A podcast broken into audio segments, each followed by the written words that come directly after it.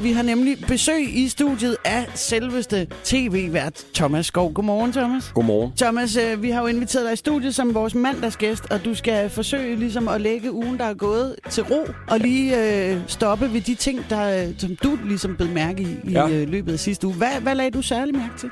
Jamen, jeg vil sige, øh, alt hvad jeg ligesom havde lagt mærke til, det blev overskygget øh, i går af, af den her dumme giraf inde i øh, zoologisk have. Nu siger du dumme. Ej, men jeg, jeg- okay, teknisk set ved jeg ikke, hvor dum øh, den giraf var, men alt virakken, synes jeg, kørte af sporet. Ja, der, der var rimelig meget liv i øh, demonstrationerne foran Zoologisk Have i øh, går eftermiddags. Der var liv i de fire mennesker, der stod derinde i hvert fald. Det var, øh, det var voldsomt, og, øh, og det kan godt være, at jeg får en masse mennesker på nakken nu, men ah, slap nu af. Det er et dyr. Et stort, flot dyr. Det er et flot dyr bevares. Jeg vil da gerne have det liggende som et tæppe derhjemme. Jeg tror på, at de mennesker i en zoologisk have, de ved, hvad de gør. Altså, vi har været lidt inde omkring det der med, at man måske øh, fremover skal afholde sig fra at gå ud i pressen, og så øh, øh, kalde dyrene med sådan et eller andet sødt top 20 hitliste navn. Jamen, det kan godt være, at det var det, der fik det til at, at stikke af. Ja. Hvis den bare havde heddet, øh, heddet et nummer, der havde det ikke været lige så voldsomt. Giraf H570, altså så var der ingen af os, der havde løftet et øjenbryn. Præcis. Den pressemeddelelse med, at vi, øh, vi skyder en giraf, der hedder H575 kl. 10, den ville alle bare have overset. Men skriver du, halvandet år i Marius skal dø Mm. på søndag ved boldpistol, så tror jeg nok lige, du får en, en vis del af befolkningen på nakken, ikke? Ja. Nå, det var også noget, vi snakkede meget om her, Thomas. Vi startede med, jeg, jeg, jeg var øh, ret påvirket af det. Mm. Øh, det var, jeg ved ikke, der var nogle moderfølelser, der lige pludselig satte fuldstændig hamrende i kog Ja. over den der giraf. Jeg tænkte bare på alle de dejlige nakkekoteletter, løverne skulle have. Ja, Dem var der Ah, jeg, mange af. jeg er også videre nu, og jeg har forståelse for, at løverne skal også have mad en gang imellem. Og Det skal så er de. det jo fint nok, hvis so selv kan afle sådan Præcis. en, en, en, en lidt øh, særlig bøf en gang imellem. Ikke? De er selvforsynende. Det må man da bare tage hatten af for. Mm. Var der ellers andet, du sådan øh, lagde mærke til i ugen, der gik? Der var jo både ministerrokader og partihop, og jeg skal komme efter dig, ikke? Jeg må sige, altså jeg, jeg er stoppet med at lære de nye ministers navne at kende. Altså fordi det, det er lige så snart jeg har lært dem, så, så der river de tæppet, og så er det nogle nye ministre. Så det gider jeg simpelthen ikke den her gang. Øhm, Så de har bare fået et nummer. De har fået et nummer, ja. Der er øh, H554. Han er miljøminister, eller hvad hun nu hedder. Men Thomas, kan du godt tillade dig det, fordi du er samtidig vært på et ugenligt satireprogram, som jo altså i den grad går ind nogle gange og rester de Ej. Ej. der minister, ikke? Jeg vil så faktisk sige, at i morgen øh, i Revolver, der, øh, der får vi faktisk besøg af Mogens Jensen, øh, som er ny Ja. handels- og udviklingsminister. Og sammen med ham prøver vi at, at lave nogle regler for, hvordan man kan huske de nye ministre. Ja. Øh, nogle små ramser, altså, Ja. ja. som for eksempel, hvis din nabo over Gylde får et føl, så ring til Kirsten Brosbøl, Sådan. fordi hun er miljøminister, ikke? Og det er rigtigt. Ja. øh, men ellers så har jeg været, virkelig været øh, på OL. Er du gal, hvor har jeg set meget OL de sidste par dage her.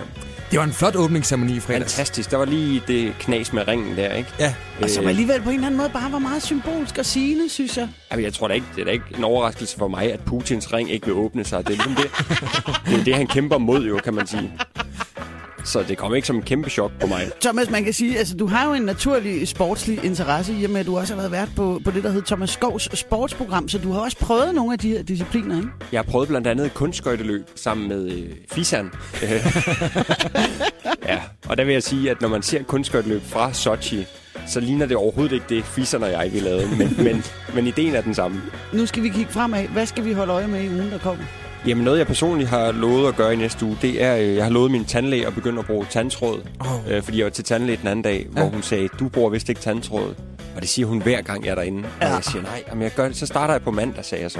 Så i dag øh, begynder jeg at bruge tandtråd. det var faktisk også på min øh, to-do-liste i sidste uge. Øh, Er det rigtigt? jeg nåede det ikke. Nej, nej men det, jeg Så- ved ikke, hvordan man ligesom gør det cool. Altså, jeg ved ikke, om Nej. nej. det er Medina, der skal ud og lave en, en reklame for det, eller, eller hvad, hvad man ligesom skal gøre. Det synes jeg er et udmærket bud, fordi det er ligesom den årlige løgn, man altid ryger ind i. Ikke? Det er ja. Ja. den der oppe hos tandlægen. Ej, jeg, jeg, jeg, jeg, jeg, har- jeg er næsten i gang med det. Jeg gør det lige om lidt, for vi får det alle sammen at vide. Hvorfor Mm. ja. gør vi det ikke? Men Jeg ved det ikke. Altså, det, det må være min mission her i livet, at få folk til at bruge tandtråd.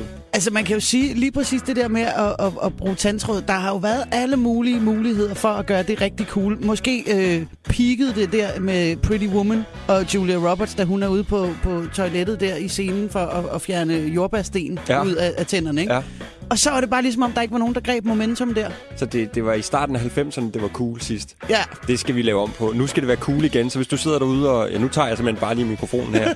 hvis du sidder derude og har lidt øh, sten mellem tænderne, så brug tandtråd. Det er cool. ja den virkede helt Sådan. vildt godt, Thomas. Apropos øh, cool, Ja.